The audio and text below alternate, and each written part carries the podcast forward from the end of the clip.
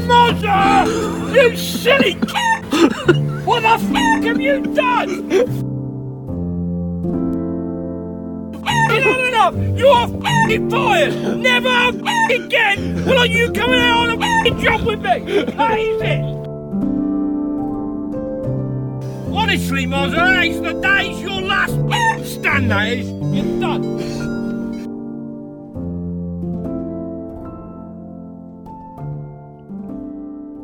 How do everyone, and welcome to the next instalment of the DNA podcast. Got a fantastic podcast. This one with Roger Bacon coming up, an interview with Roger, and yeah, an amazing interview about sort of the technical side about rig that he uses to good effect. You're definitely going to be intrigued to find out this rig that he's been using that's caught in many, many big carp. So I hope everyone is obviously safe and well and not too bored in lockdown at the moment. We're going to obviously try do our utmost to keep you all entertained across our social media outlets, podcast and YouTube channel. So yeah, what have I been up to? Well, to be honest, I've been at it. I have been at it. When whoa, how long ago was it now? On my on my last rainbow trip, funny enough, with the gaffer, always going to be talking about rainbow of course, you know, rainbows everything to me.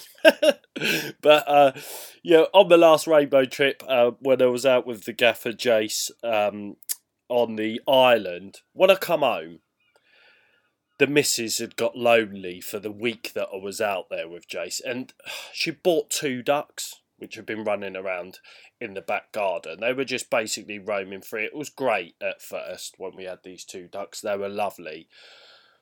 But let me tell you the amount of mess that two ducks can make in an area is oh my god, it is unbelievable. I mean, we've not exactly got the biggest garden, but it's big enough, you know. I think it's well because I've had to measure it now because of turf that I've got coming.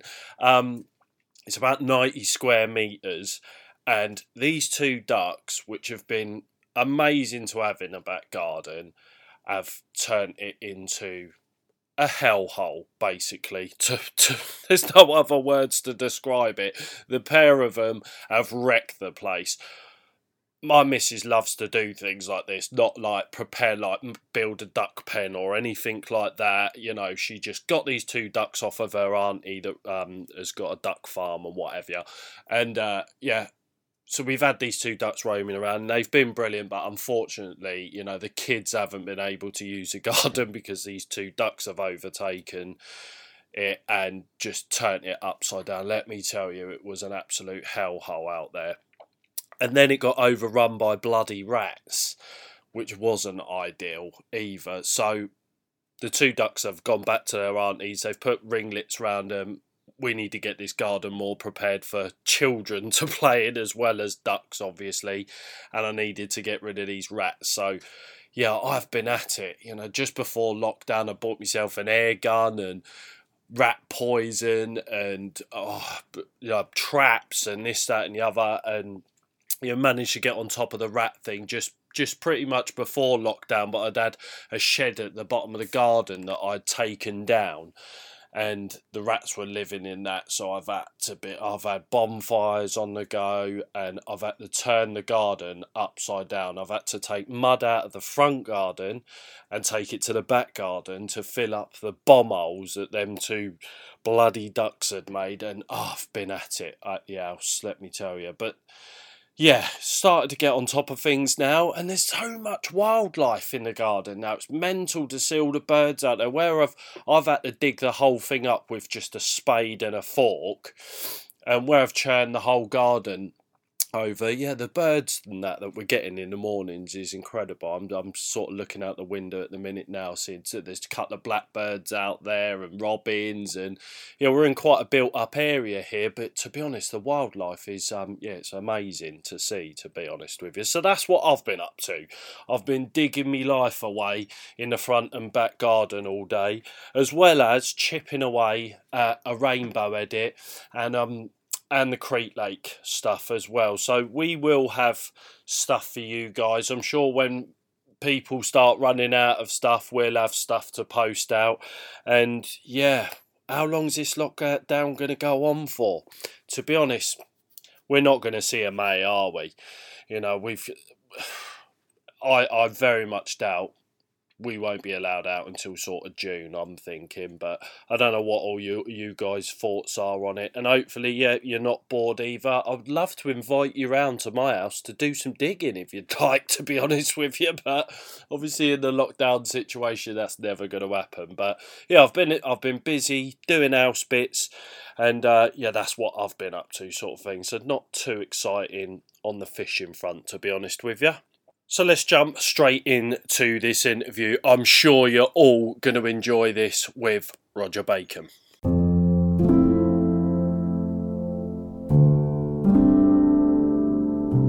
So, welcome to the podcast, Roger Bacon. Um, am I right in saying that? That is your name, is that right, Roger Bacon? Or um, I did get asked this. I did get asked this question, you know, loads of times. The truth of the matter is, my nickname is Roger Bacon, um, right. of which everybody or anybody that knows me in the fishing world calls me Roger. My actual name's Paul, but there's only literally my mother and my wife call me Paul. So um, you can call me Paul if you want. Most people in the fishing world do do um, do do call me Roger, and, that's what I'm mainly doing. Right. What's the, what's the story behind that then? Well, it's it's not very interesting to be honest. Oh. It's as simple as um, when I was in school, um, I was quite good at solo sports, running, athletics, them sort of things. I was in the um, the school cross country team, and one day while we was doing practice, um, I was coming past the checkpoint, and my PE teacher, who at the time I didn't know, was a bit of a gambler. Anyway, apparently on that day there was a horse called Roger Bacon. This would have been probably 78, ish, 76, 78. Right. There was a horse running called Roger Bacon that he had some money on. And as I came past this checkpoint, he shouted, Come on, Roger. My best mate behind me went, Ah, Roger, Roger. And it's been Roger ever since. Oh, wow. God, it's amazing how we get these nicknames, isn't it? yeah, yeah, yeah. He's, yeah, he literally has just stuck all, all those years. It's crazy. Wicked. So you're you're a Manchester-based um, angler. Uh, I mean, is there is there much for you to go out up there? I mean, how did it all sort of start for you, sort of thing? Because a lot a lot of you guys up that side, up that end of the country, have got quite a good story behind your angling, sort of thing. So, yeah, with with with, with my fishing, I mean, there's nobody nobody in my family um, introduced me to fishing. I don't mm. even hmm. really know how. I, I think I just got you know when you're young, you get a fishing basic, really basic fishing kit. I think back in the day it was like a, something from Woolworths. It was a yeah, split yeah. cane rod and a, yeah. a, couple of floats, and I got one of them for Christmas. And um, springtime came, and I just went out and, and, and started fishing. Um, obviously liked it, clicked with it straight away, and became became a fisherman. You know, a, a float angler. Yeah. Um, which then you know just progressed. You know, you go float fishing, you see someone catch a tench, well that's a big fish, you start ledgering, and eventually after about probably when I was about 14, 15, I started, that was when I really started targeting first ledgery, um, you know, fishing for anything that come along with sweet corn, mm. worm, and what have you. Um, and then you catch your first carp and you're blown away by it, even though it's probably only four or five pound. And um, from from then on, you just, you know, I'm, I'm going to target target carp, which, you know, being in the northwest at that time, we're talking early 80s now. Yeah. Um, there was probably there wasn't a lot around, and you know, I, I think you've probably been fishing quite a long time. And what what was about in them days, carp anglers were quite secretive in them days, and you know, if you used to walk on a, onto a water and say, "Is any big fish in here, mate?" you just get the the no answer. Yeah, yeah, yeah. Yes. So basically, I went from from there, just fishing the local waters. Um, you know, King George's Pool in Altrincham, which is a very, um, very well known water that a lot of northwest anglers have all fished um, when they were younger, um, and then just moving on to the waters around the area. Um, probably the more noticeable ones: Clifton Marina, Chorlton Marina. I'm not sure if you are you familiar with any of the waters around. I'm not, Manchester? mate. Not I'm not to be honest with you, but I'm sure a few of the listeners will be. To be fair, I mean. Oh yeah, yeah, the listeners will. I mean, Chorlton Marina, Sale Marina, eventually Clifton. Um, Clifton. Clifton. Now I've heard of that. I've heard of Clifton. Why would I have heard of that? Well, because it's still you probably still call it one of the one of the um, circuit waters in the northwest. It's got you know it's got a low stock of fishing. Um, It's got a very fa- very famous um, fish called angry in there. Ah, That, Mr. um, Angry. Yes, I have. Mr. Angry, yeah. Yeah, yeah. So a lot of the serious carp anglers in the area at one time or another, they all, you know, target Mr. Angry. Yeah, is that a Um, fish that you've caught yourself? Is it?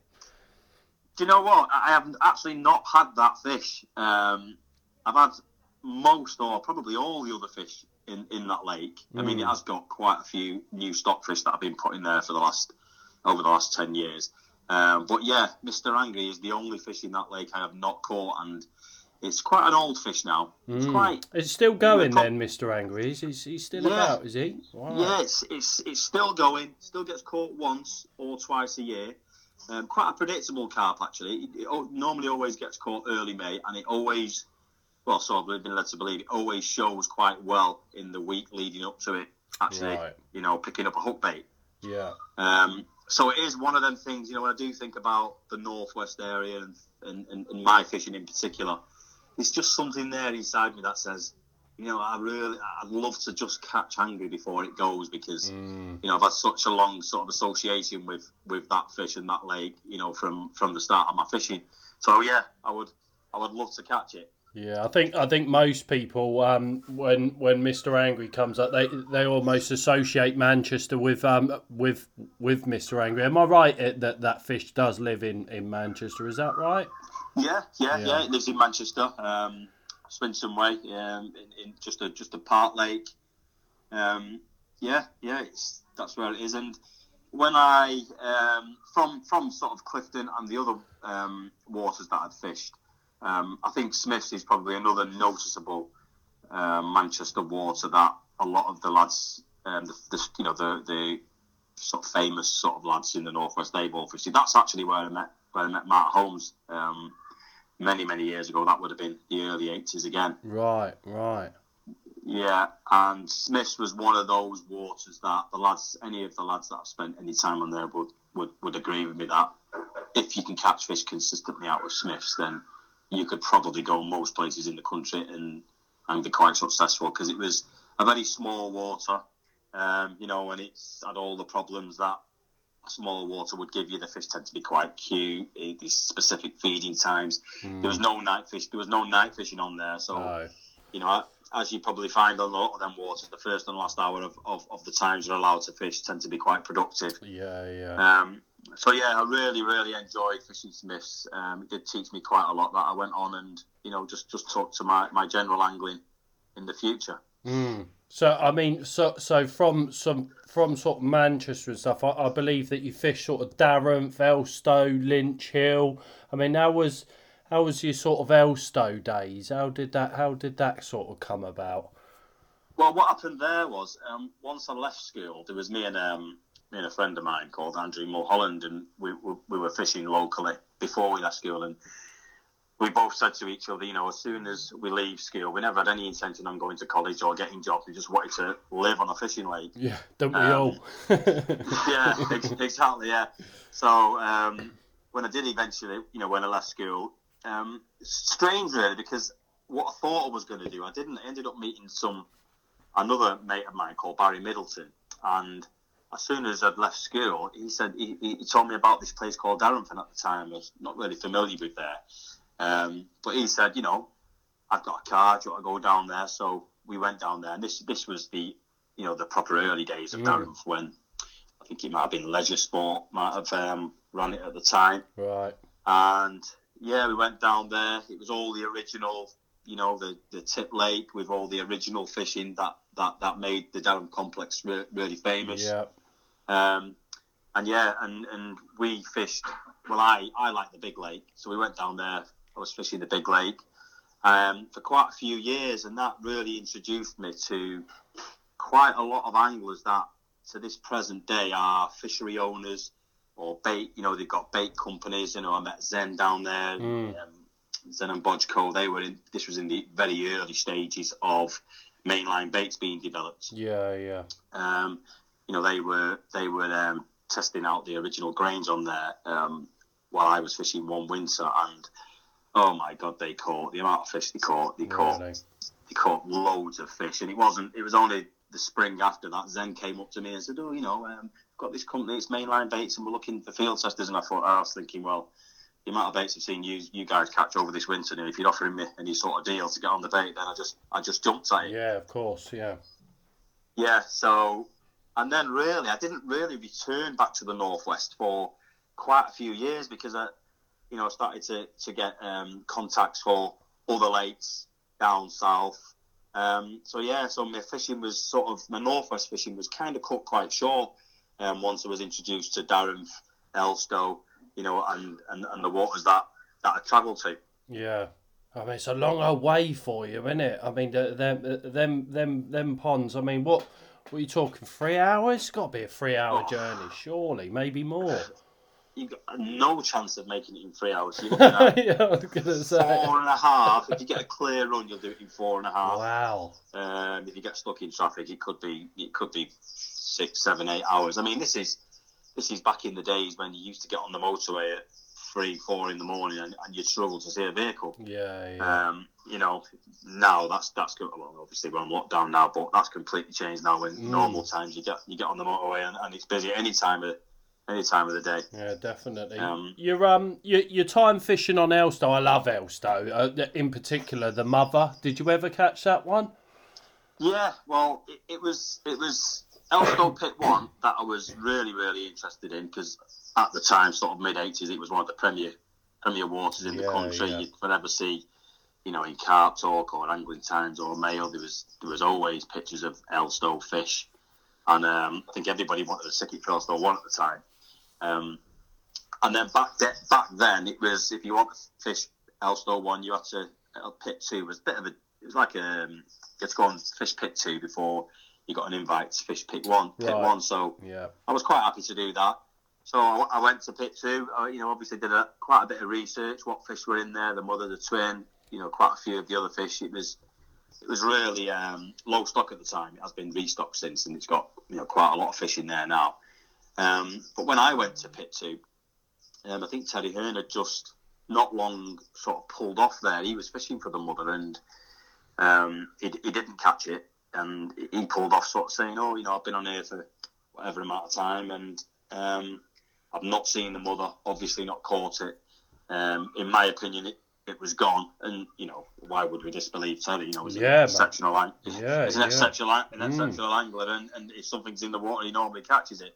So I went there with the mother was sort of off my target. You know, I thought it's not there. Obviously, you got the twin, and you got some other really, really nice Yeah. big fish in there. Mm. So I went there, you know, aiming to try and catch to catch them. And um, yeah, a, a couple of sessions down the line, I had a couple of bites one evening, and um, I caught this fish. I didn't even know. I thought it, it's big. I weighed it. It was forty-two pound. I had to get one of the locals over, and he said, "Oh my god, I don't believe it. You've you've caught the mother. It's not been out for three and a half three and a half years. We didn't even know it was still in here." Wow. So, so yeah, that was my first first forty.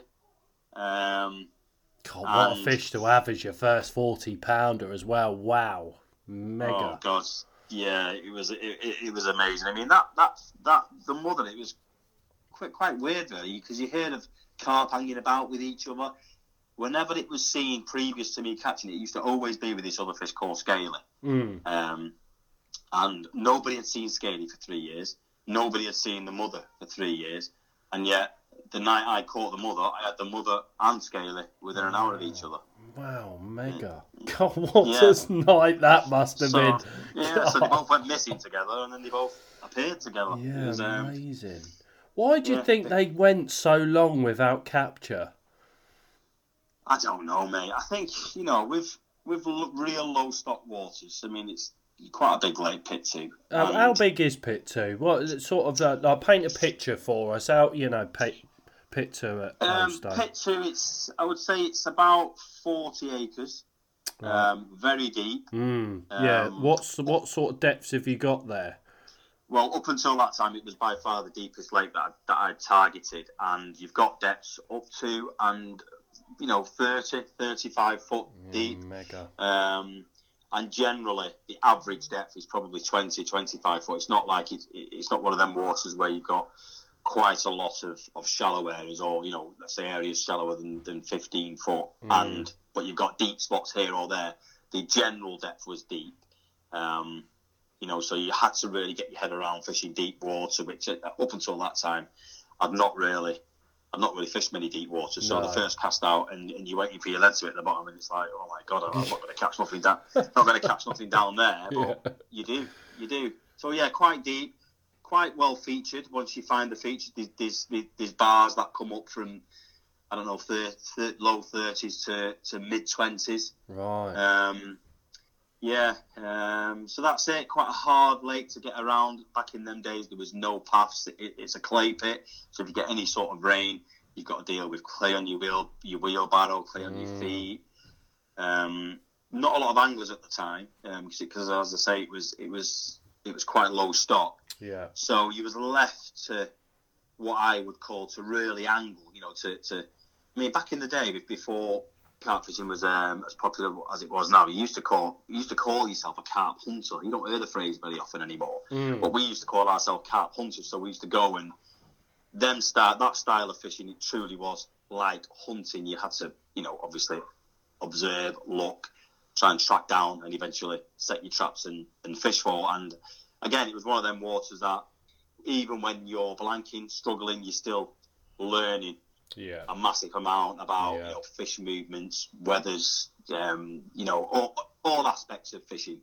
So yeah, I really enjoyed my time on there, and eventually I got offered um, a pit one ticket, which was a completely different sort of different animal altogether. That was a lot more fish, um, and you was fishing predominantly. You was fishing known features because pit one was again a really deep water. Mm. Um, but there's quite a lot of features in there, you know, mounds, bars, and you're just fishing the, the pit one style, which which then was three rods on a feature, very tight, hemp and corn spotted over it. It was in the days when when fake corn first came about, um, and, and and you're fishing for multiple multiple hits, which which you could have if, if you got it right. It was great down there. Yeah, mega. So that that just going back to that session where you caught the mother and scaly. I mean, how did how did that sort of go from you? So so from the moment you got there, you know, paint us a picture of um of that sort of in session as such. Well, if I can remember right, well, it was a long time. ago, Yeah, um, obviously, yeah, if you can remember. But it just it started off with um, I was fishing a peg called the decoy peg, which you know there's at the time there's probably about six six pegs on there that had names that everyone seemed to seemed, seemed to fish. So I started Right. off in the decoy swim. Um, in the main body of the lake. Now, in springtime, there's like a bit of a, a dog leg that comes off pit two um, into a bay. Now, that bay is shallower, so obviously, um, you know, as soon as springtime comes, the fish do tend to move in there. yeah. So I went down there with the idea of it wasn't quite springtime yet, and I thought, well, what I'll do is I'll fish the decoy, which is near the bay. Um, it backs onto the bay, and I'll just keep an eye on the bay while I am fishing the, the decoy. You know, Yeah. I'll, I'll get up in the middle of the night, I'll listen to fish showing, all the usual things.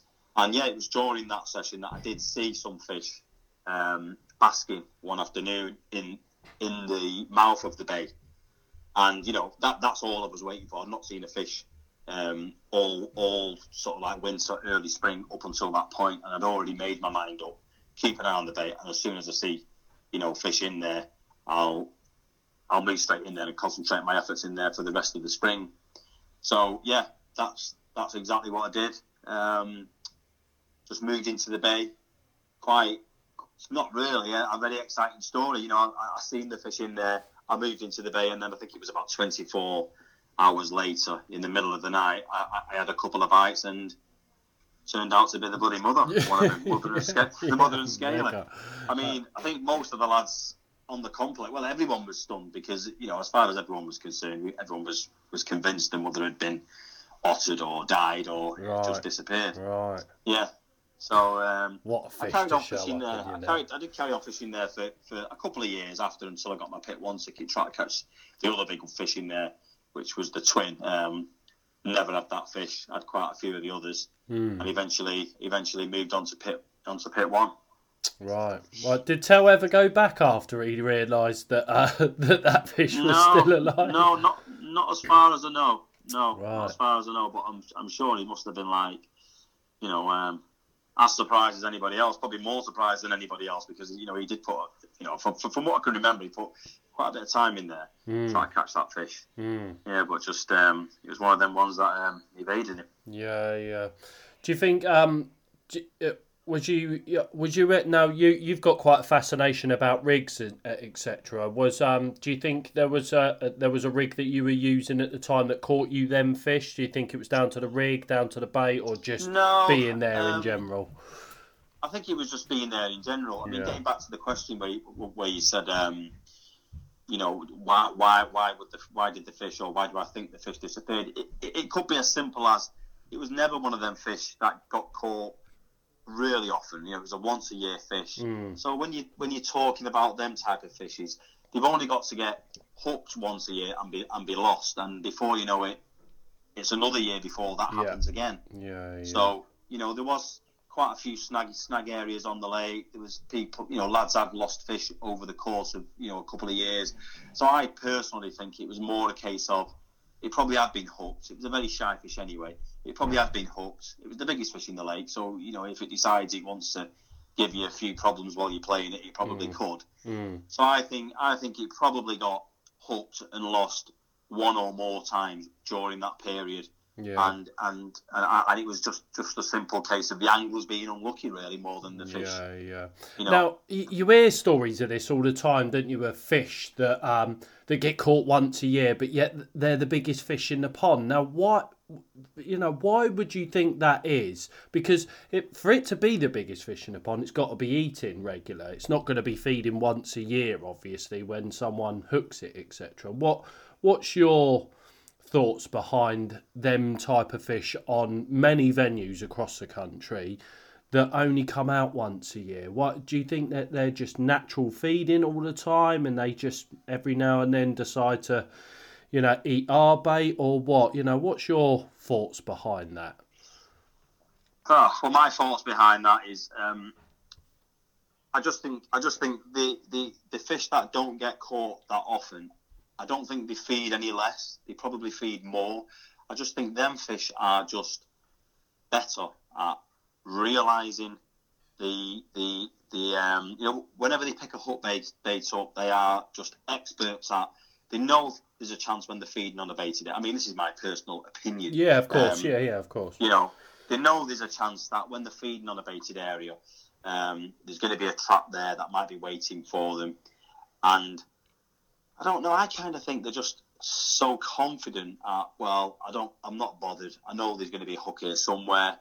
Um, so I'll feed. If I do pick the hook up, I believe they know instantly. You know, I've, I've, I've thought for many years that we only ever catch fish when, when they make a big mistake Mm, you know, what can make them fish make the mistake. There's many factors, whether it's, you know, competition from other fish, um, um, maybe mouth damage. You tend to see that fish with really bad mouth damage, you know, they get called the mugs, the mugs in the lake. mm, And I just think that's just a simple case of, you know, they're not. It's like you know, if if we've got hands, you know, if you take two or three fingers off your hands, then you're not quite as good at tying your shoelaces. yeah, You, know, you yeah. can't you can't do it quite as fast as, as, as the man that, that's that's got all these fingers. So I think that when, when when fish are feeding, you know, you get these fish that have got the overslung mouth. We see that quite a lot Mm. in, in in carfish, and you'll see a picture of a fish. It's a beautiful common mirror, whatever. It's got that classic overslung mouth, and it's amazing how many times you'll read. Um, not been out for five years. Yeah, And yeah. as soon as somebody reads that to reads that to me, it might be saying, "Oh, have you seen this fish?" I say, "What? What's its mouth like?" Oh, it's got an overslung mouth, and Yeah. straight away that just adds up to me that yeah, well, Mm. that's not one little bit su- surprising. They're just they're just excellent. I mean, if fish have got the ability to go on to, to you know to go into um, into silt and filter bloodworm from mud, sand, gravel, Yeah. silt, then surely I believe as soon as you know they suck a rig in the mouth, then instantly they know what they know what they've done, Yeah. and they've just got the ability to get rid of it. I think I think they, most of them feed with complete no caution, knowing that if they pick a hook up, I'll get rid of it, just like I've done I don't know, ten times this week, and you know, and with, with no problem, and they just they just get rid of it. I mean, it all comes down. That then takes you on onto rigs, Mm. which Mm. obviously, um, you know, I've done quite a bit of thinking and looking and observing when it comes to rigs. And I think the first time sort of thoughts on rigs really sparked was I was fishing a water up in the northwest, a place called Wyreside. Again, another really popular Yep. water Yeah, that a yeah, lot, a lot of the northwest anglers have fished. Mm. Um, and we used to go when we used to fish on there. We, you know, you could go out and you could put your particle bait. You, you, you, you know, you could put that in by boat. So a lot of the lads, it was a, it was a very very common story. You'd go and put the hemp and all the bits and bobs out. They'd get fish showing on them for two or three days, and then they'd go back out in the boat, and all the hemp has gone. Yeah. All the whatever they put out has gone, and it was it was such a common common thing, and you know people scratching their heads and all these carp are so clever and sussing the rigs and all the rest of it. And um, it wasn't until one session on our fish, um, a peg called the back to back peg. Now this peg was a corner peg, and what you could do in the back to back, you could cast across to a tree line, and um, you could walk around to this tree line, climb climb out onto a few branches, and you could see your rig sat there in about three four foot of water Mm. gin clear, and obviously you you you put bait on it, and then you go back to your peg and, and wait for a bite. Anyway, one day while I was fishing it, I, I, I chucked out, and I went round to, to bait up over my hook bait. And while I was there, I saw these six fish coming, so I froze, and I thought I'll just I'll just perch here on this branch, and I'll just see what these fish do now. Um, you know, the reaction to the bait that I just Yeah, thrown. yeah. Um, so they came along the tree line, all in formation, and literally as soon as the first one seen the bait, it was quite weird actually. It's a bit, it was actually like planes in formation. They just tilted to the side, and they all came down exactly the same time, and they just literally nosed straight into all the bait and just started, just started sucking, eating, just no, no caution whatsoever Mm. Um, straight down. So obviously I'm perched there now, and I can see my hook bait, and I'm thinking, oh god, that one's that one's quite near it. So it's getting closer and closer, and sure enough, one of them gets just above me hook bait, sucks it in. I'm about to jump out the bloody tree and run back to my peg, and, Hmm. and I just I just froze, and it just sucked in, and then just blew it straight out. oh, So I was like, what? I can't believe it. So I stayed there, what, over the course of the next probably 30, 40 minutes, they cleared the bait that I had thrown in, probably a kilo of bits and bobs and crumb boilies and what have you. Mm. And they must have, all the fish there, the six fish I was watching, every single one of them at least sucked my hook bait in once. Some of them sucked it, probably two or three of them sucked it in three, four, or five times. And again, the main thing I noticed was it didn't spook them. They weren't bothered. Mm. You know, most of the time they sucked it in, and when they blew it out, they weren't they weren't moving. You know, where where the hook length tightens up and the the hook gets pulled out of the fish's mouth. They weren't doing that. They were yeah. sucking in and they were just blowing it out.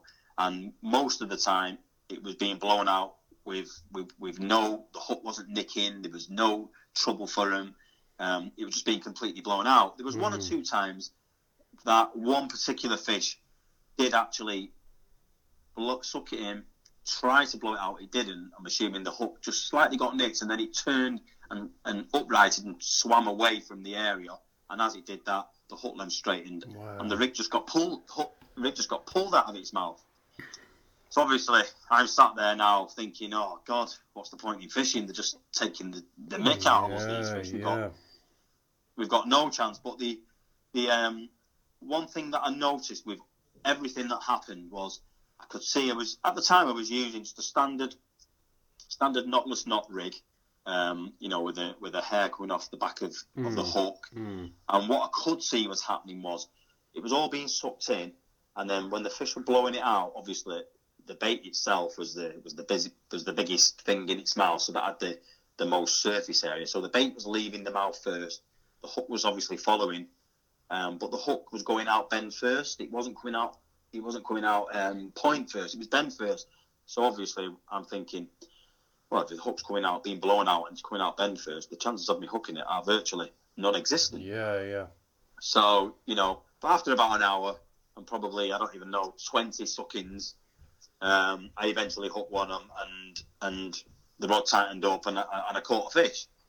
But you know, I left that session on the wire thinking, wow, that explains everything that the lads are saying about the baited areas further out in the lake, how the shows and no bites. Mm. So you know, I went home scratching my head, thinking, oh, you know, and uh, you know, the rigs are rubbish. Why do how, how do we ever catch a carp?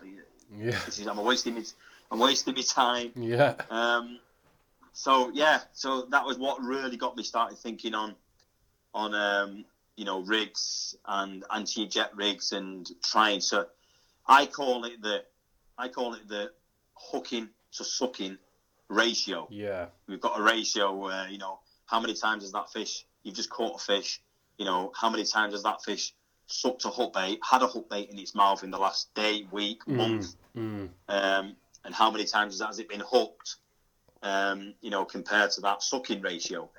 So, you know, I just started to think I need a rig that's going to lower hooking to sucking, the sucking to hooking ratio. Yeah. Yeah. um, you So- that's what. I, So what what was your so after after obviously observing all of that and and taking that information in, what was your next attack? You know, can you remember the next rig that you put back out into the water at that point? Yeah, I can. I can because obviously I went home and I'm thinking, right, I need to lower this this hooking to sucking ratios in my in my favour.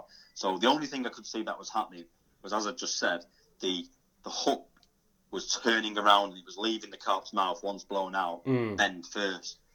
So I thought to myself, well, rather than try to invent the perfect rig that's going to give you one-on-one hooking to sucking ratio, which I don't think that rig exists. No, you know, um, no, definitely you know, not. No. it never will. Uh, No. and even then, I thought I thought that you know that rig doesn't exist. So the best you can do is try and lower, lo- lower the ratio, which was I thought, well, the hook's t- being turned around in the mouth. It's coming out bend first. So if I can use some sort of rig that's going to stop that hook turning out, we can't stop the fish. We can't stop the fish blowing the hook out. But what I what I've got control of is the way the hook leaves the fish's mouth. Mm. So I thought, well, if I can just stop the hook from being turned around, that will increase my my my hook my hooking ratio.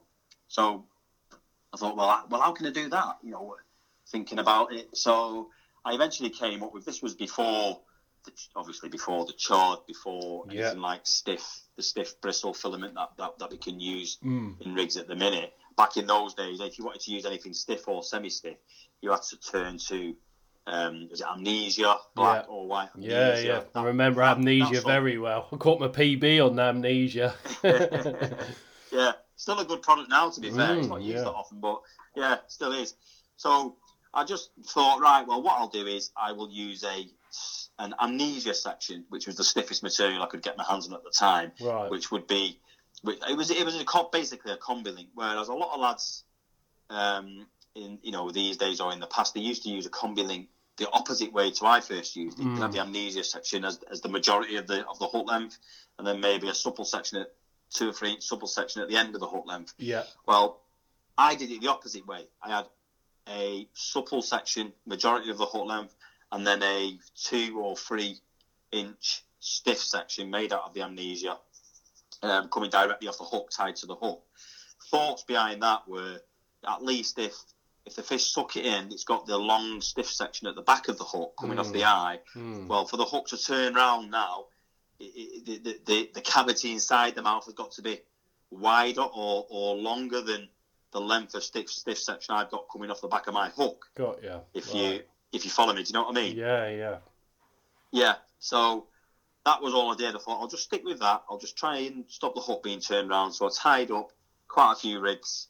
Um, as I say, soft supple section. Last two or three inch was was the amnesia. Um, it was it was fished as a pop-up, a bit like the old, you know, the the chod that that came uh, along after that. Yeah. Did, was you curving the amnesia at all, or was you just keeping No. it completely straight? Or I just left it. I just left it completely straight. I thought I'll, you know, I'll go back to the lake and I, and I'll try that. So armed with these new rigs, I was back there. I don't know, a week, ten days later. Mm. Same peg, same situation. Everything was actually the same. It was, it was, it was a lovely sunny day. The fish got on this tree line whenever, you know, as as um, the lake got warm. I thought perfect. So I got in the peg, got my rigs out, full of enthusiasm. I thought, right, I'll, let's see how they can deal with this. So I Mm. took the took the first rig out, exact same spot that I was getting done on the week before. Um, cast it out, put my bobbin on, made my way around to the to the to the spot where you can actually literally see what's going on. And as I was climbing out on on the branch, I heard beep beep beep beep. Literally, the rod was away instantly. I've, I've not even got. I didn't even get a chance to to, to see the bait to, to see the rig where it was. So I was quite sure getting back to the hooking to sucking ratio again. I thought, well, you know, that's not had time to do me ten First times. That time, must have been yeah, a, that, yeah, that's the first that time. must have been. yeah, it must yeah, have been a one on one. yeah. So yeah, brilliant. I didn't even put any bait. I, I, I literally that day I think I had about ten fish, and I, Oh wow, I, I couldn't find the time really a few times, but you know, I was the evidence was there. The fish were sucking my bait in, and I was hooking them. You know, I don't know. Or the average rate was one in ten, maybe for, for most anglers use average rigs. Yeah, yeah. That was the calculation I'd come to, and uh, uh, these 60 sections, I think I must have brought it down to two or three, or e- maybe even better than that. Cool. Wow. So, as I say, mate, yeah, it was like ever since then um, that had sparked, that had always, you know, got me thinking of rigs and fish feeding and, Hmm. you know, and Was you doing anything So- on the hair section of of the hook? Was you or did you have a little ring ring on there, or was you using like a bit of silicone to hold it in place, or was it just amnesia through and then a supple hair, or or what? Yeah, it was it was amnesia. I mean, it was it was basically an early version of the chod. Um, it was it was an am- amnesia tied last section, and then just the the extra length of amnesia was just double back, just like you do now with the chod rig, double back. Right. So with the little back of it. D on the back. Right. Nice. little a little D on the back, yeah, and it was all fish, you know, critically balanced, very slow sinking. Um, it just settled and rested, and obviously, I think back then the fish had not really seen many sort of stiff hinge type. Yeah. Was was was the the was the hook sat sort of like upright in a claw position, or was it lying flat on the bottom of the lake bed, or No, it, it, it was a pop up rig, so yeah, right? So it was all- sat upright, sort of thing. Right. It, got you. it was it, it, it was set upright. Yeah, I mean, I did go on years later to to modify the rig and start using it with bottom baits, and still again, um, you know, I caught quite a few fish using it on on bottom baits, and since then, you know, as I said, most of my fish, and I always think about rigs, especially if you come, you know, if you if you're fishing a, a water, you know, uh, that you consider to be a riggy water Mm, or a bit mm. circuit water, water that's seen a lot of anglers, a lot of good anglers. Um, you know, that's really where you need to really start thinking about, you know, your rig, rig mechanics. Um, and even up to present day, that has evolved for me. And, and, and there's a rig, I'm not sure if you're familiar actually, there's a rig that I, quite a few lads, especially North West lads, know me for using it. They call it? Rogers rig. And it's, it's a rig that if I'm going to a, a really tricky um, water where you, you know, you, the fish are really clued up, it, Mm. you know, it's a pop up, pop up rig that, um, that I always go in with my first attack. That's what I use. Right. Um, okay. Well, that was going to be my next question. You know, if you if you if you're about to step up onto a lake where, i.e., you consider it um, riggy, then yeah, what is your going in with at first rig then? Um, if you don't mind shedding No, that uh, light to us Not, all. not, not, not at all, mate. I'll even, I'll even send you a picture of it. Um, yeah, that would be cool. after- Yeah, we'd love to put it up Yeah, on our Insta. yeah. Yeah, that would be great. Um, well, it's quite hard to explain, but it is.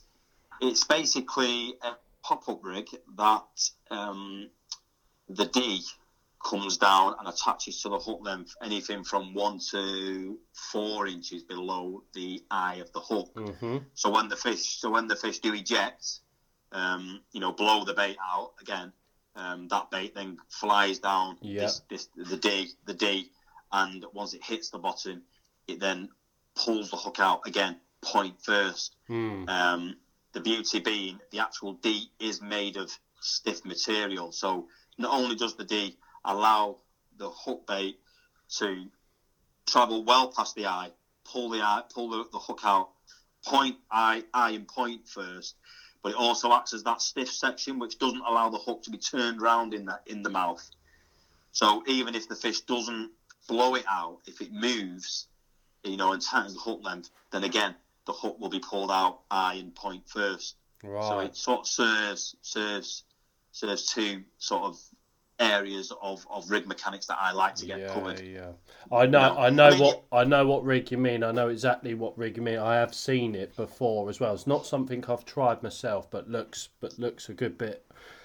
Something well worth trying, definitely.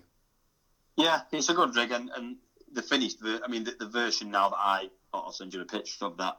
That's different different material. All the rest of it for, for many years. So what, Sorry, what Rog, that that, that just cut out. Then could you start that bit again for us, dude? It just cut out.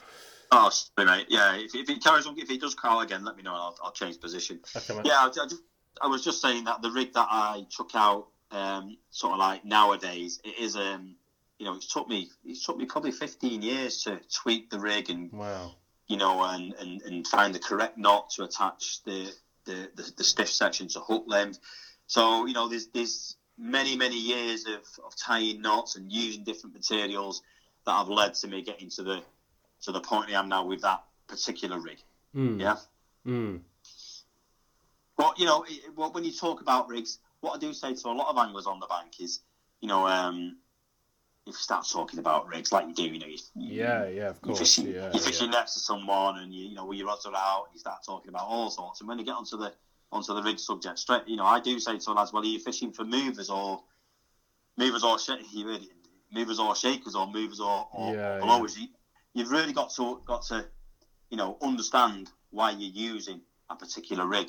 You know, are you using a, are you trying to catch the fish on the movement, or are you trying to catch the fish on the on the on the blow or, or the anti eject? Yeah, yeah. And you know, sometimes you'll just ask that basic question to, to, to anglers, and they'll sort of well, you'll have that vacant look on you on the face, and Mm. really straight away they're not really thinking about how they try to catch a fish, rig mechanics, and, and all the rest of it.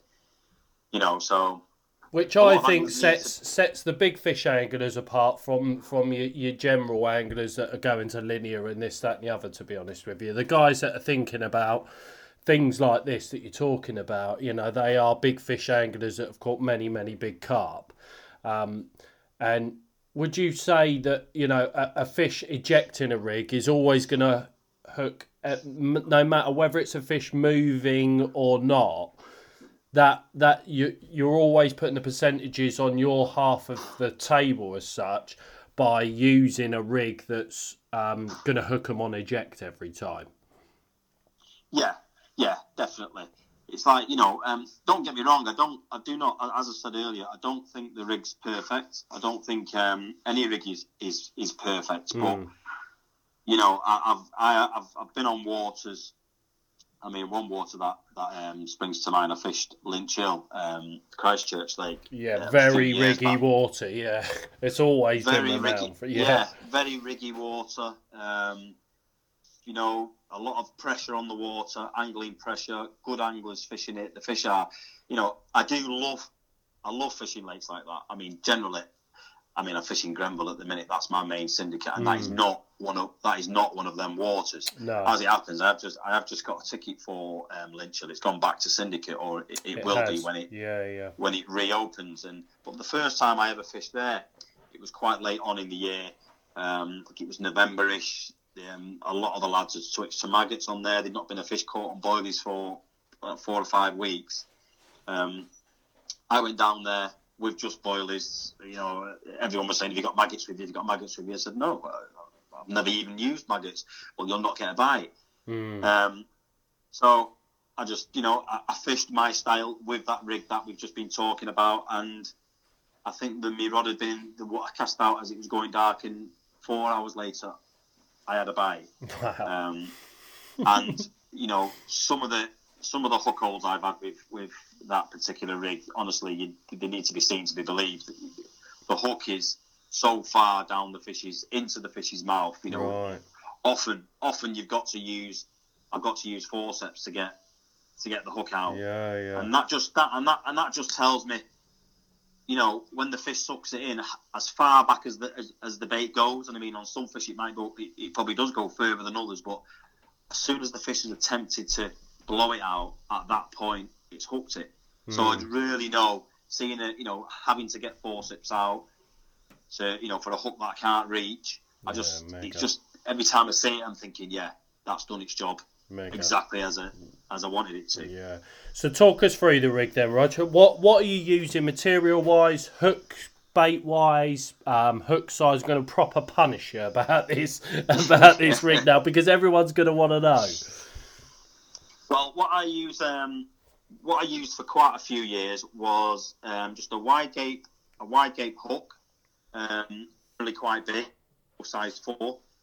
Um, obviously, um, I do get my hooks now off Riggit Tackle, Lee, Lee from from Riggit Tackle, which is a Manchester-based um, terminal tackle company. He, he does sharpens hook and stuff. But before I was getting my hooks off him, I was just using the size four quarter wide gapes. Right. Um, so obviously, I was I was using that. Any sort of any sort of supple supple coated braid was the main part of the hook link. Um, I have just in the last sort of season or two, I've been using really long hook lengths, and the coated section. I've been having a stiffer coated section as I could find, Right. really stiff. Right. Um, yeah, the thoughts the thoughts behind the, the, the real stiff section was, if you can imagine that I would have coming from my lead clip, I would have sort of eight, six to eight inches of stripped supple braid. Mhm. Then I would have four inches coming towards the hook now, four to six inches of coated braid, which was very stiff. You know, it would it would literally stand up on its own if you if you held it out. It's, it's that stiff. Um, and then I would have another four inches of suppleness, and then obviously on the end of that would be my long D section hook and blowback rig. Right. Um, the theory behind that is I would fish it all really slow sinking, critically balanced, and if, if I was casting that over any sort of area that um, other anglers might use a chod, you know, you see fish showing, you're not quite sure what the what the lake bed is like out there. Yeah. So uh, anglers would normally would normally choose a chod in that sort of sin- situation. I would just use a really long hook like that. So um, you'd cast it out, obviously sink it all down, you'd feel your bump, and then because it's all critically balanced and the, the actual hook length itself is probably getting on for 18 inches now, it's quite quite a long one. Wow, that Um, long. Yeah, that would then really slowly until the stiff section, the bottom of the stiff section would make contact with the lake bed, Mm. and then that would then stand up almost straight, and then it would fall over and push the the hook, the rig away from away from the lead. Right. If, if you know what I mean, do you Yeah. know what I mean? Yeah, yeah, yeah. I'm sure a picture of this, like like you said, if we can get a picture from yourself, would um would would paint a better picture for other people. But I, Yeah, I, I get exactly what you mean, definitely. Yeah, so you know, using that rig, that's you know, that's what I I cast on to showing fish. Um, you know, just just totally confident. You know, if you're fishing the you know the sort of method where you're sticking sticking baits out, just sort of like random sticking bait boilies all over the place. Mm. That's what I would that's what I would cast out there, mate. And what what's that rig caught you since using it, Roger? I know you've caught many big Oh, carp in your time. I have I have literally it's caught me. It's caught me. I've lost count. I, I really have lost count with the amount of fish, and even even if I'm fishing a water where it's not really what you'd consider to be a riggy water, Mm. You know, I've got that many of them rigs tied up now. I just use it because I just think, well, you know, if it's not a riggy water, you know, it's still gonna, it's still gonna give me the edge on other anglers around, other anglers around me. Mm. Um, and even on even on these what you'd call not you know not riggy waters, fish are still doing. That I believe fish are still doing anglers day in day out. Yeah. You know they build up they build up a confidence that they can. This is every angler's got you know a different a a different opinion, but I really do believe that when you make a mistake, on the easier waters, Yeah. done Yeah, definitely. All the time. you're still going to get the B1s, B2s of linear and whatnot, fish that don't see the bank on there, ain't you? You know, every water's got to have the, you know, them fish that, that don't visit the bank very often.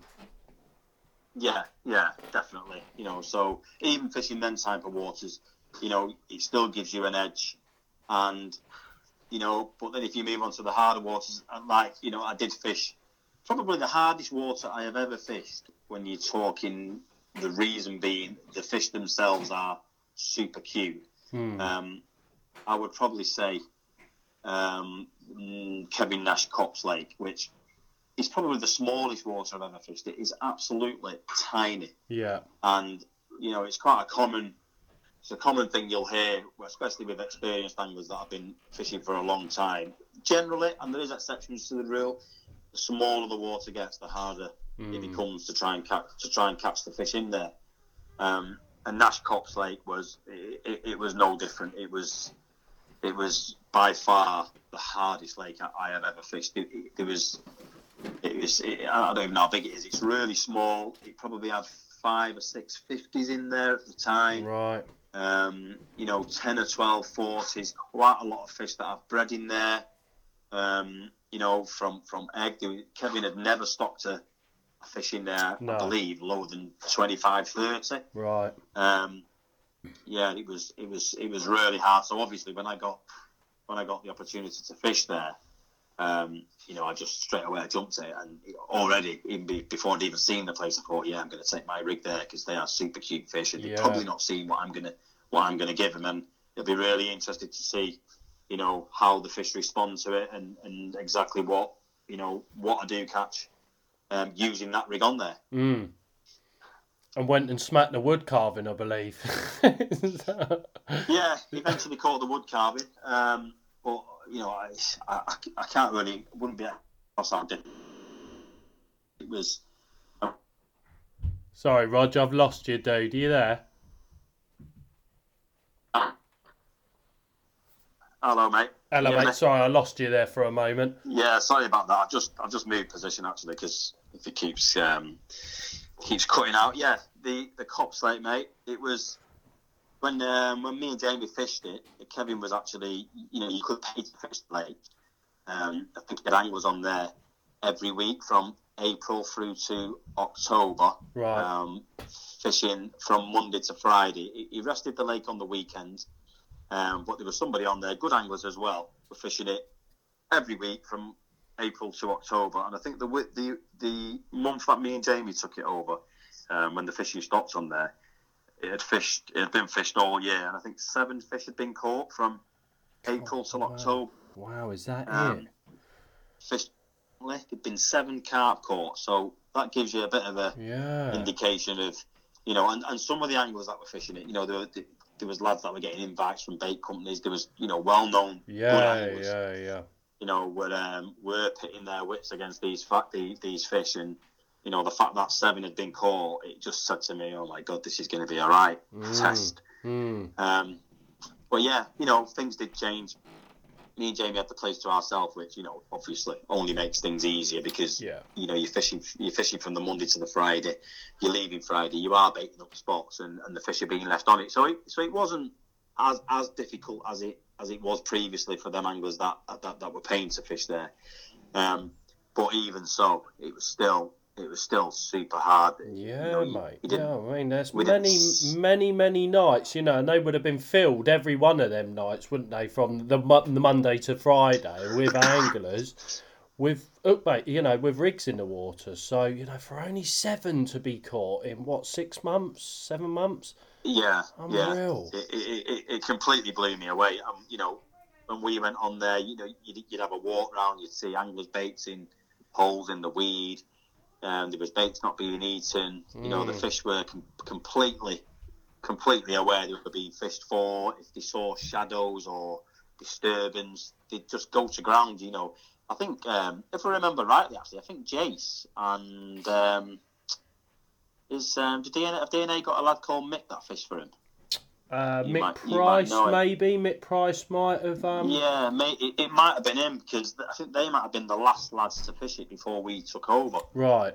And um, they did catch a fish actually. I think they had a mid 40 out, but as I say, they were on the week before we fished it, and, and they did catch one fish. That was fish number seven for that year. Right. And then um, and then we took over. But yeah, the the fish in there, mate. Fish were incredible. They were there, Mm. but trying trying to catch him was a completely um, different animal. fish. Yeah, yeah, Yeah, yeah. So, so what did you end up having out of there then, Rog? In the end, Uh, in the end, um, in the end, I caught me and Jamie between us caught caught them all. All the all the known sort of like 40, 40 footed and and bigger. yeah, Um, you, you know, we started obviously started early spring when we when, when we weren't seeing fish. Eventually, when the water started to warm up a bit, you know, we started to hear the odd bosh out through the night. It was all in the edge fishing predominantly. You know, it was, you know, your long rod on there would be three wraps, three wraps out. you know, you know, compared to Grenville now where it's thirty-five wraps. or- yeah, yeah, you more. could add another nut digit to that. Yeah, Yeah, so eventually, you know, it was all spot fishing, you know, trying to find areas where they feed. Um, I introduced my rig there, which did, you know, I did do really well on my rig. I think I caught my first sort of six fish that I caught were were using my again. Mm. Well, all of the six, I had to use the force. Um, Sorry, Roger, lost you again. Then, mate, say that again. From when you put your rig, your rig. yeah, yeah. I think from when I started using the rig, I think I had, I had six fish on the rig straight away. Right. Um, and I think four of them had to use forceps again to, to unhook the fish. So so they, so they were just having the rig and it was nailing them quite quite quickly, you know. Mm. I mean, obviously, if fish have not seen anything like that, it's like I I sort of use if I try and explain it to people, I just say, you know, if if you've got a, a house burglar, someone that burgles houses professionally, um, and they are completely confident that any sort of security system or alarm system that they might come across Yeah. um, that they might come across, they they they can disable it. So they enter these properties and they do it with no caution whatsoever because they're quite confident that oh, well, if the alarm goes off, I'll just deal with it. Yeah. That's that's the way I sort of look at these fish. You know, that's the way the, Right. f- I think the, the, the, the fish are treating your area when they come across it. Oh, I know there's going to be a hook here somewhere, but you know, if I do suck it in, I'll blow it out just like I did that one this morning or last night Yeah, yeah. And- course. and that's what they do. So you try and use their confidence against them. Right. That's that's what I try yeah, and do. great so, way of so, thinking. Yeah, great way of thinking. Yeah. Yeah, so so if, if you if you try and use the confidence against them, then one thing you do know is super confident. So what does that mean? That means they will probably suck anything in. You don't have Mm. to have really thin, you know thin thin line or tiny hooks because they're not they're not really bothered about that. You know, they're No. that confident. They'll suck anything in and, and they'll get away with it. So if you're thinking down them lines, then you can make anything. I mean, look, you know, if you come to present day now, look at the Ronnie rig that everyone's really sort of like Yeah, a very yeah. popular rig. It's not really a finesse rig, is it? You know, it's No. got metal on it. It's it, it, it's a big hook, but it's super effective, and you know, a really a really good rig. Mm. So you know, if if you're confident they'll suck anything in, then you can you, you can give them anything. So don't worry about what your rig's made up of, how big your hook is, or anything like that. Let them suck it in, and it's with my rig that I use that I think that they suck it in, and then they just try and treat it like anything else. Oh, no, no problem. I'll, I'll, I'll try and blow it out, and that's where the odds then change in your favour because yeah. they're losing control. They're now no longer in control. And as soon as they start to lose control of a situation, you know, that's when the odds in the ang- in the angler's Yeah, favour yeah. start. And I suppose start, with start that- to rise. I suppose with that rig, they're getting pricked like far back in the mouth, which they wouldn't be used to as well, which would no doubt put them in panic mode from the get go. Yeah, yeah, exactly, mate. You know, the they get the prick. It, it's they're probably being pricked a bit, you know, further back than they are used to. Yeah. But I still believe, and I, I have seen fish suck that rigging at close quarters. I've seen them do it many times over the years. But even even when they do that with a rig like that, the first reaction is still not to just you know Bolt. bolt out the area. yeah. You know, they will still try because you know, you can imagine, you know, where fish are feeding in weed and, and they're picking up twigs or stones. Yeah, They probably still are experienced of, you know, tr- trying to eject something and it doesn't come out first time. That's still not a cause for concern for them straight away. You know, it's like, oh, uh, uh, so I've seen them suck it in, attempt to blow it out. You know, it's not really happened, or, or, or it, a couple of times I've seen it actually get ejected. And, and if I'm losing a tall one of my rigs, I've seen the bait come out of the rig but the hook's still in there. It's still it's pricked. Yeah, and yeah. At that point, at that point, they'll they'll they'll, they'll not try and blow. They'll think, oh, I need to go to, to level two. I'm going to shake. I'll shake my head. I'll try and get you know, and, and they try and get it out that way. It doesn't come. That's when they start to move. That's when the hook then straightens up. They feel the weight of the lead. yeah. And, Yeah, and, and the hook point gets pulled home, and, and that's when they do bolt. yeah, and I suppose they haven't got the the the weight of the hook bait there to help them get rid of that as well. Which I suppose when they go into shake mode, that's what they're using. Is that the weight of the hook bait to obviously get rid of get rid of the the hook from the mouth? So yeah, fascinating, very fascinating, especially Yeah, when you get exactly to that. see I it. mean- definitely. Yeah, it, it, I mean, I, I was actually, I was making some rigs up last night, and I was, I was looking, I was looking at the, at the, the rig. It was quite a tall one because I, I sometimes if it's tall or, or short ones, and um, when the when the bait does get blown and and he goes down the long stiff D, um, and it stops at the point where where that D is attached to the hook length, be it one inch or four inches below the eye of the hook. Hmm. What happens then is the buoyant the buoyant point, the buoyant part of the rig has now been reversed. So you've got your pop up Yeah, at of the back of your D, Yeah, and then what happens? What naturally happens then is, especially if you've got a big heavy hook. Um, so I do tend to use the X's now with a bit of this, you know, a, a, a wider gauge, making the hook heavier. The hook just naturally then just drops Goes- down. It just pivots and, and Yeah. falls straight down. Yeah, of course Which it is does. exactly yeah. which is exactly what you want. Yeah, mega, mega.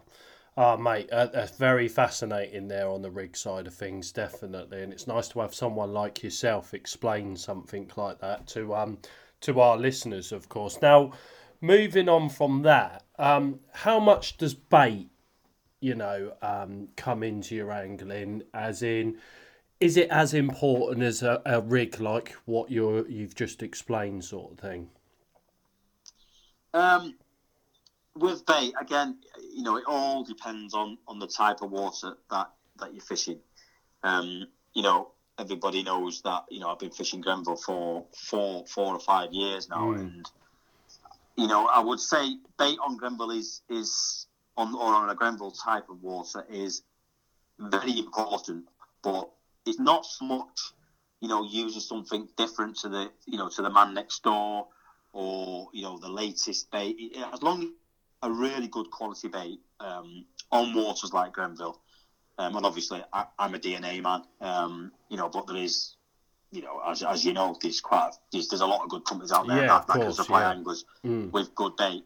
With Grenville, it's more. It- It's more the amount of bait. I found Quantity, it's more the yeah. amount of bait. It's more the quantity with Grenville. You know, it- it's Grenville's got a lot of fish in it. You know, Mm. a lot of really, really big fish, especially at the minute. I mean, it have at the minute it could have I don't know between two and eight sixties, um, and a, a couple of them sixties could could be near seventy at the minute. Wow. Um, so yeah, you know, you know, a lot of bait on Grenville suits the style of fishing I do on Grenville. Is is I do put a lot of bait in. Mm. Um, you know, I tend to I tend to make a decision before I go to the lake as to you know peg I'm going to fish, conditions. Um, a lot of the time, the weather will dictate. I'm quite fortunate, really, you know, because I can go fishing when I want.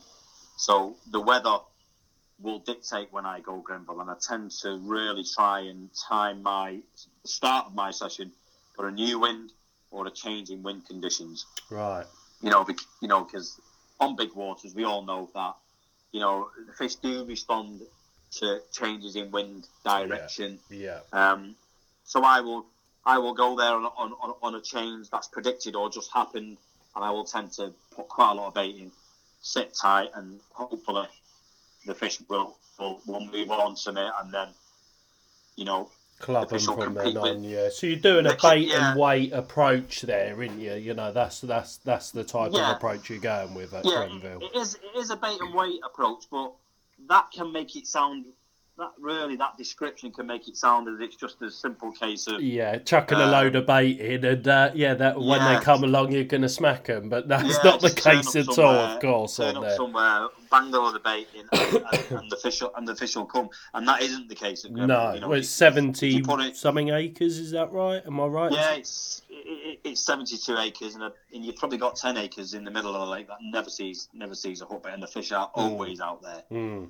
Um, so as I say, you know, it's not just a case of sling baiting. You know, you've got to you got to think a lot about where you put it. You know, whether it's time of year, depth of water, um, you know, conditions.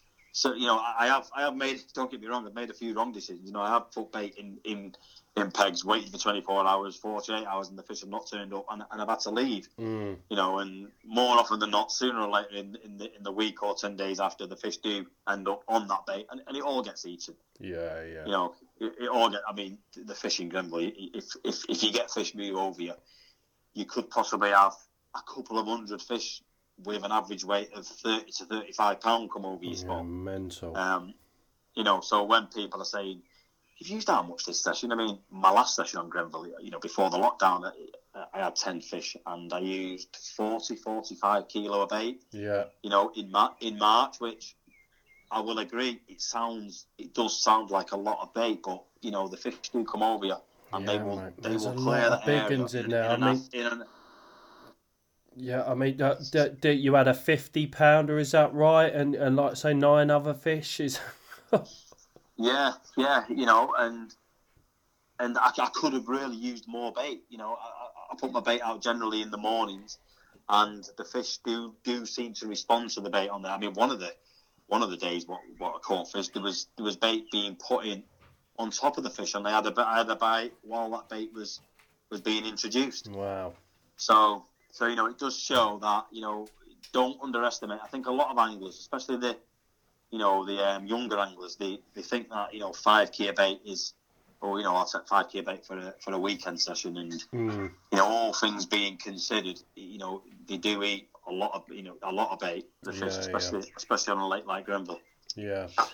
Which I know uh, uh, when you say that, I, I straight away know that people are going to get upset with the fact that you're using 40 kilos of bait. Oh, we're not all able to use 40 kilos of bait and, you know, we can't afford it and this, that, and the other. But, you know, at the same time, um, I'm sure if we all still had to pay for the bait, you would still want to take that amount of bait with you. Is that right?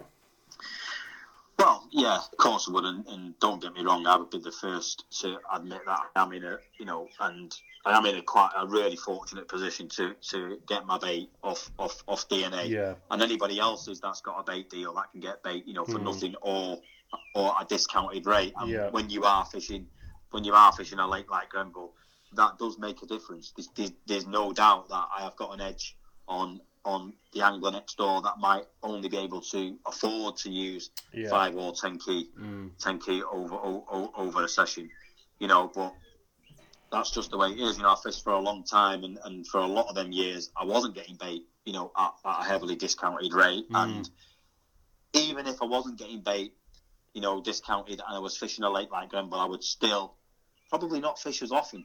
I would choose to not fish as often. Yeah. I would, I, I, and I would choose to, you know, to to stock my bait open when Yeah. I think I've got enough for whatever session. Then um, I would take it and use it, even if I go elsewhere. Um, you know, I always bring my bait home with me. Anything that's that, that's fresh, I'll just refreeze it, and it will go into a separate freezer. Mm. Um, you know, it's still it's still fine. It's, you know, it's only been thawed out once. It's still got the nutritional value to it. Yeah. It's completely perfect. Yeah. But that would go into my what I call my Grenville freezer, and that would that that, that is bait that only gets used at Grenville, and I try and stock it up and get you know stock it up during the colder months, and then when I go to Grenville, I'll make sure I take enough what I think you know to to be able to do the job and, fish the way the way I want to fish. Yeah, yeah, yeah, definitely. Fascinating, mate. It's been absolutely awesome to have you on, and uh, especially talking about the rig side of things uh, has been really fascinating. Not only for myself, but I'm sure for the listeners as well, dude. Um, yeah, really, real great food for thought there, definitely for a lot of our guys listening to this. I'm sure. Um, Well, I was a little bit, um, I was a little bit apprehensive about doing it, but um, yeah, I've enjoyed it. I'm just looking at my phone now. I've been it's been an hour and eleven minutes. I know. I really can't believe it's gone that quick. There's that many, that many things I've got on my piece of paper here that I really wanted to discuss, and Mate. one of them was it's Moz. oh, he's cut out.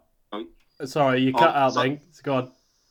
Sorry, mate. Yeah, I'm just saying um, our time's gone really fast, and I've got that many questions that ooh, I wanted to discuss. Maybe we'll have another time. This another is yeah, mate. I'll definitely get you back on for without a doubt. Definitely. My missus is um chomping at the bit to go and uh, go out somewhere at the minute, and if she goes, my children will kick off. So